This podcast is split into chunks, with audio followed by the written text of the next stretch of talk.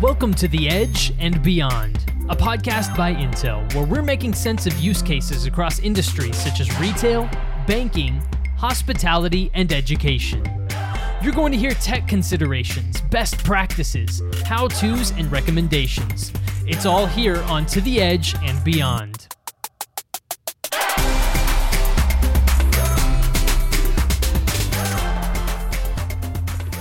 Thanks for tuning back in to part two of our podcast. If you missed part one, make sure to go back and check out that episode as well. But let's dive into part two of the episode.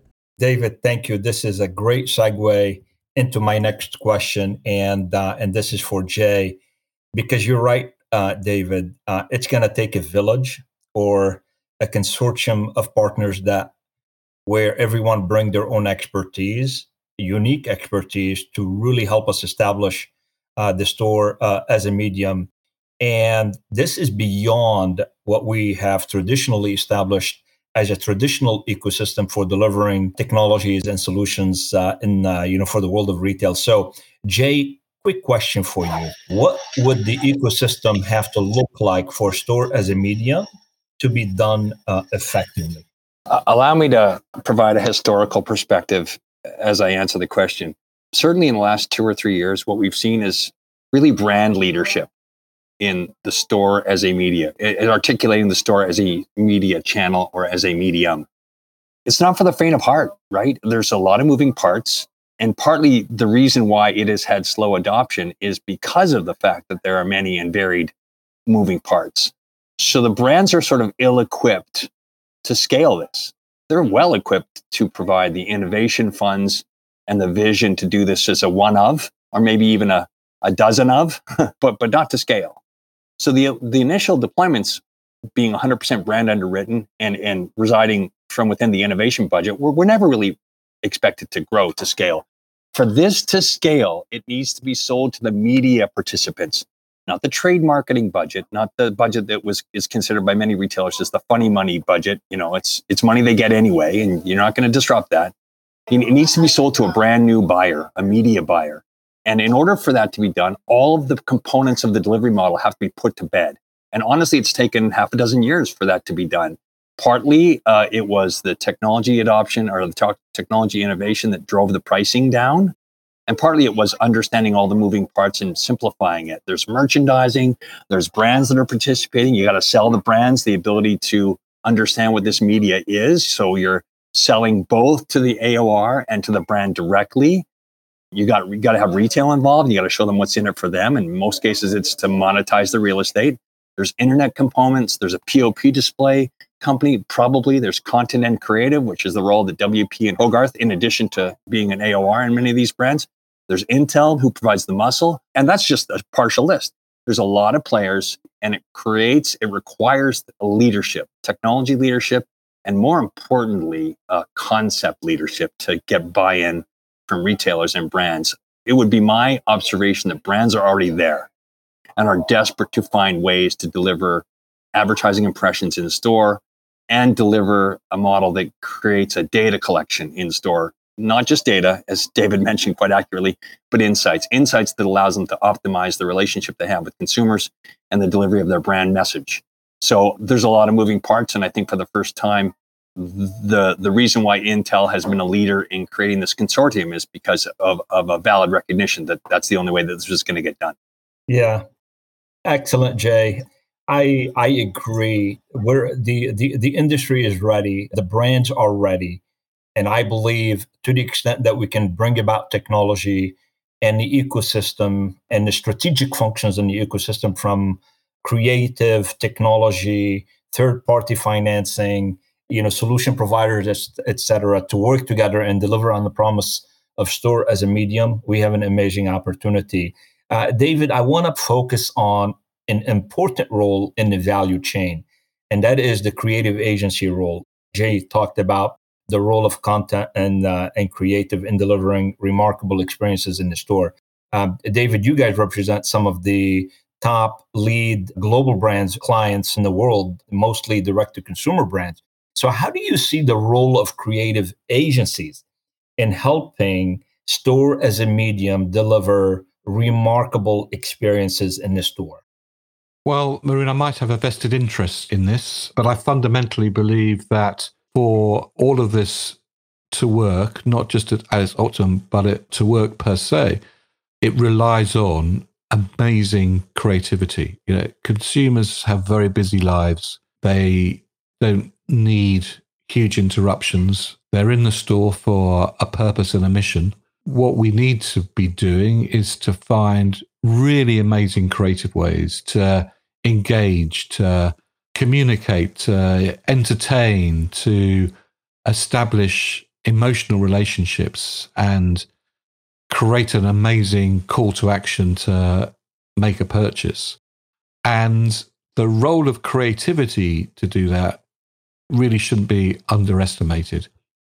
The technology is one thing, but to use that technology, maybe it's going to be data-led creativity. Maybe it's going to use the signals or the messages that are going to be programmatically driven into the various different fixtures and screens. But ultimately, if it's not emotive, if it's not creative, if it's not engaging, it simply won't be seen. And as I said earlier, I think that's also a great challenge to us in the creative community. We've become phenomenally good at T V commercials over the years. We've been phenomenally good now at digital communications in its various different guises and various different places. We are all going to have to get phenomenally good at being able to communicate effectively, efficiently, emotionally on shelf edges, on cooler fronts, on uh, screens in various different places within the store. And frankly, I see that as a great opportunity for retailers and for brands and for consumers, for everybody to be engaged in a in a different way, through a different medium, in a different form. And uh, I'm sure that we will see in a few years' time at Cannes, which is uh, a place where the best awarded creative work is, uh, and the awards are given out each year. Um, I'm pretty certain that in a few years' time, we will see some amazing Cannes Gold Lion winners for work that's been done uh, in store within the context of what we would call the store as a medium. Let's let's take that as a challenge, David. And I promise you, what we'll do is maybe bring us together, retailers, brands, creative agencies, and te- and technology smarts. You know, let's ideate on the twenty to fifty journeys or experiences that we need to go activate in the store, and we'll go make that happen. Fantastic. You know, you know, Maroon, what the wonderful thing about the industry, the creative industry, is that uh, when you put in front of great strategists and great creatives, uh, new ways of doing things, you know, relating data to people, to weather, to stock that's in the store, the amazing way that they can use that their skill and ingenuity to do things in a really different way. I, I think the whole concept of data-led creativity we are in the infancy of, but I think it's going to have a profound impact for the better. Excellent, excellent. Uh, so yes, creative is foundational. The other foundational piece is really technology. Jay, from your perspective, from a technology perspective, how do we enable the store as a medium to deliver on the promise of the value proposition? And, and what are some of the K P Is for how we measure success and the infrastructure that is really needed? Let me first put in a reservation to be David's plus one at the Cannes uh, Festival. You're in, you're in, Jay. Happy to join you. Uh, from a technology perspective, Maroon, the K P Is are, you know, what you would expect. A retailer is going to be interested in lift. And we've seen activations in some of the initial store as a medium deployments of thirty-five to forty percent, in some cases greater than that. And that's a meaningful metric in retail. And of course, not the only metric that retail cares about, but it's the principal metric that retail cares about. They're still, to a large degree, coin operated and shall be for, you know, as long as we can see. In, in addition to that, they're looking at mapping the customer journey. What is the path to purchase? What's in the basket when uh, a Diet Coke is purchased? What other products are purchased? And that may sound like just a, a, a straight s- data collection, but in that analysis, you learn about shopper trends, the mix of basket. You know, these these things are outside of what you're doing with interactivity on the shelf, but they're relevant because they combine with metrics that are about engaging with brand at the shelf. So the K P Is to a retailer might be sales velocity initially, but also path to purchase, customer journey, time spent in retail, the movements within retail, what's first, is bakery first, followed by deli, followed by wine, et cetera. All of these are data points that in the end help an operator achieve the optimal square footage, revenue per square foot, right? But on the brand side, it's data and customer engagement metrics related to gender, age, sentiment, dwell. If people look at my brand, how long do they look at my brand? If I have a specific piece of creative running, twenty-five-year-old females look longer than twenty-five-year-old males. These are metrics that brands care about because at the end of the day, they lead to a brand optimization. And as I keep uh, saying, uh, this whole brand intimacy. So, uh, and where it's going, if I may just quickly preface an, an, a question that I think might be coming up later is brands are interested in predictivity. Uh, what what's what's likely to happen and with respect to the cadence and velocity of my product and the engagement modalities going forward. And I'll use the historicals to to achieve that objective. These are all A I problems. They're all big data problems. But more and more, the data is being collected in retail and therefore able to be learned upon and inferenced upon.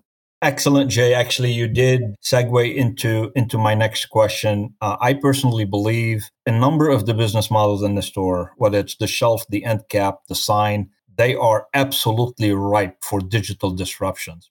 Now, assume that we can validate that the advertisement revenue model can make the financials work. I personally predict that we're going to see significant investment in the digital infrastructure in turning the store into becoming an effective medium for advertisement. And, and, and you were going to see significant investment in digitizing the shelf, digitizing the end cap, the cooler screen, the signs, the self-serve kiosk, and investment that will drive adoption at scale.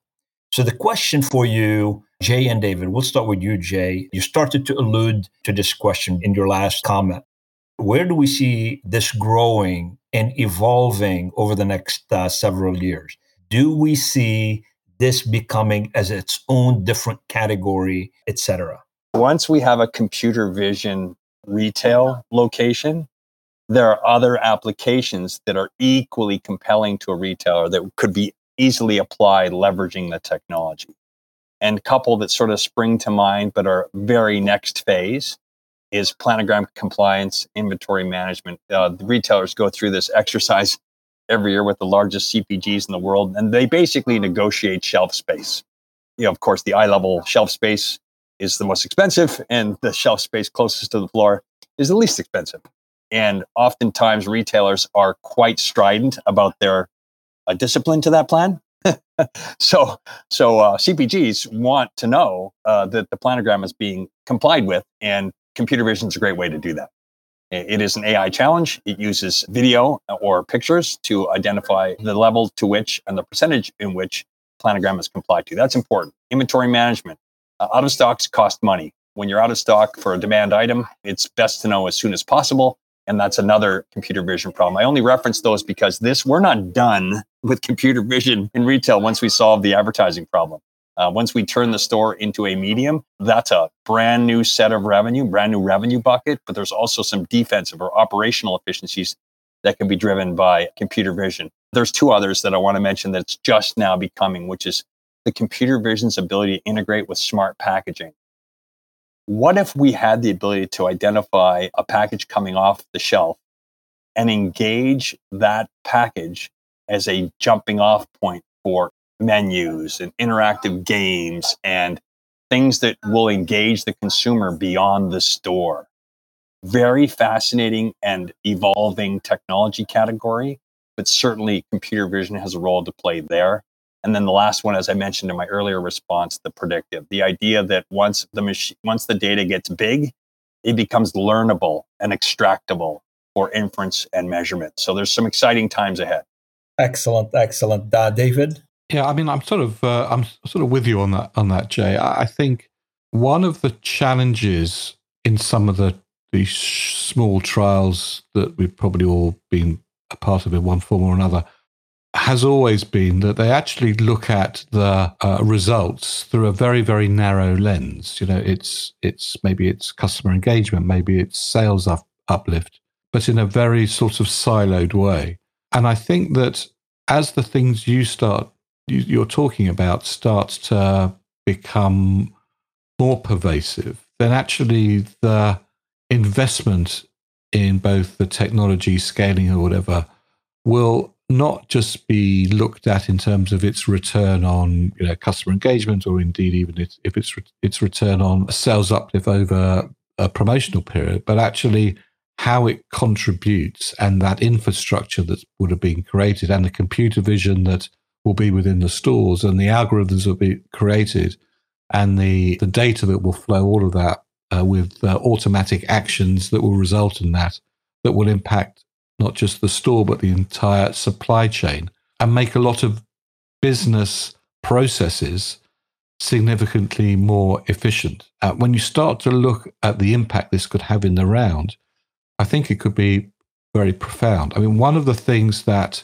you know, as an ex-retailer, uh, I, I know to uh, maybe to my cost, is that the, the various different retail ratios have been pretty much the same since God was a boy.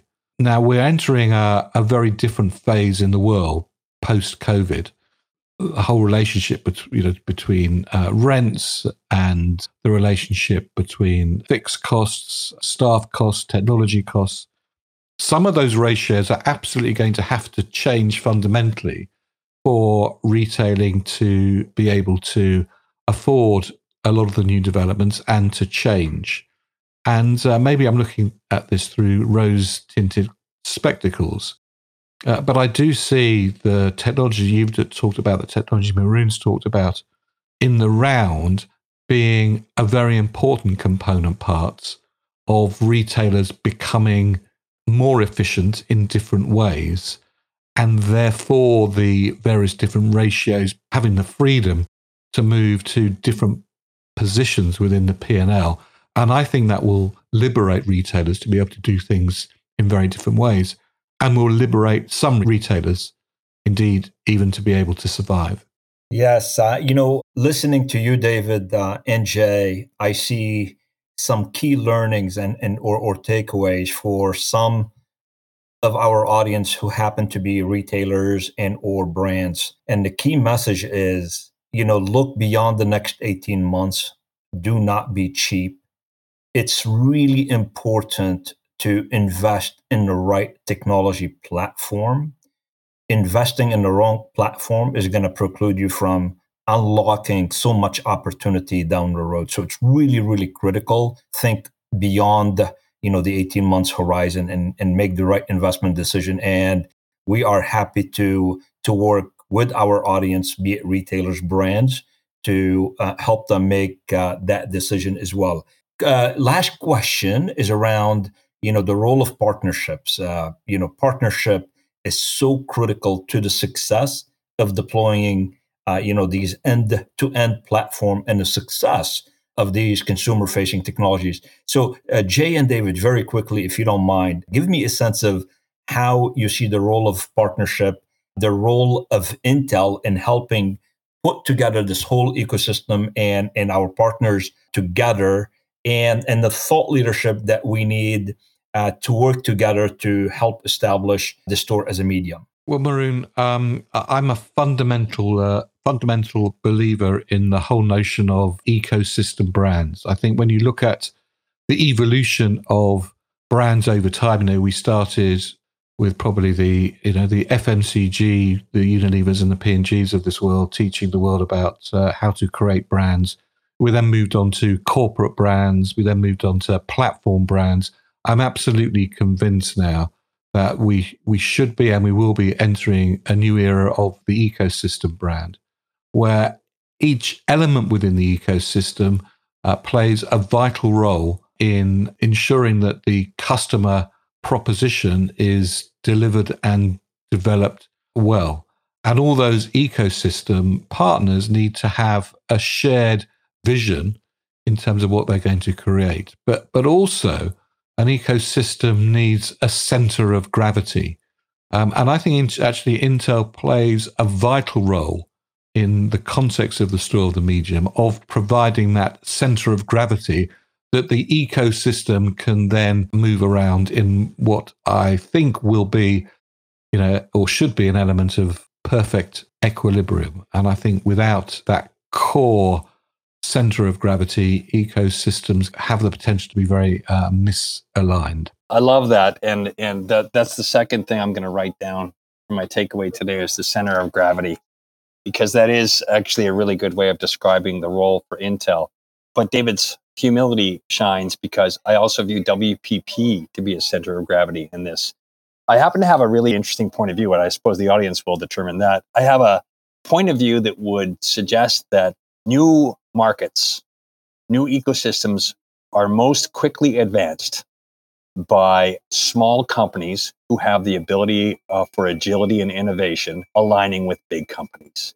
If we look at the history of technology adoption, that's generally how it goes well. In other words, large companies don't typically collaborate well because there's too, there's too much stake in it for each of them. So when large companies identify smaller market-moving companies that have the agility and innovation to drive markets, drive the innovation side of the market, and they can rely upon the larger companies to help with the distribution and delivery of the evangelical work necessary to drive adoption in new technologies, that's the perfect mix. And I think that's what we have in our hands here. I think we're past the evangelical stage. We're now in the early adoption stage, just to use the The, the whole business cadence metric. And I think Intel plays a critical role in the creation and delivery of thought leadership and have done for many years. For us, we're in a six or seven year relationship with Intel, and nothing has been more significant to our little company than Intel. So um, we're delighted to be part of the group, and uh, adding that, adding to that ecosystem, W B P of late is to me another force multiplier and in a way to help educate this marketplace in a, in a rapid, in a rapid cadence. Friends, uh, David and Jay, thank you so much for imparting your knowledge today on our audience on the Store as a Medium initiative. How does someone, by the way, get in contact with you, David? Pretty simple. Uh, David.Roth, R O T H, at W P P dot com. Be delighted uh, to uh, get in contact with anybody. In fact, if uh, anybody wants a copy of the, the book that we created with Intel on the history of retail in one hundred objects, just send me uh, an email at that address and we'll try and sort that out for you. But it's been a, a ple- pleasure and a privilege uh, to talk to you, Maroon, and uh, to Jay as well. So thanks very much for the opportunity. Much appreciated. The millennials named our company. Our, our company's name is Visibility, but it is without vowels. And trust me, if you were a millennial, you'd think that was cool. It is v s b l t y dot net. I can be reached there. Again, visibility without the eyes.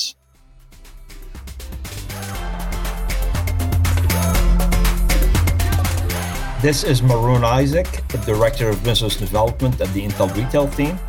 I want to thank our audience for tuning in today to The Edge and Beyond, the series that makes sense of powerful innovation for real-world industry applications. It's brought to you by the Intel Internet of Things Group. To hear the latest thought leadership from Intel, please subscribe to The Edge and Beyond to stay up to date with every new episode. Thank you.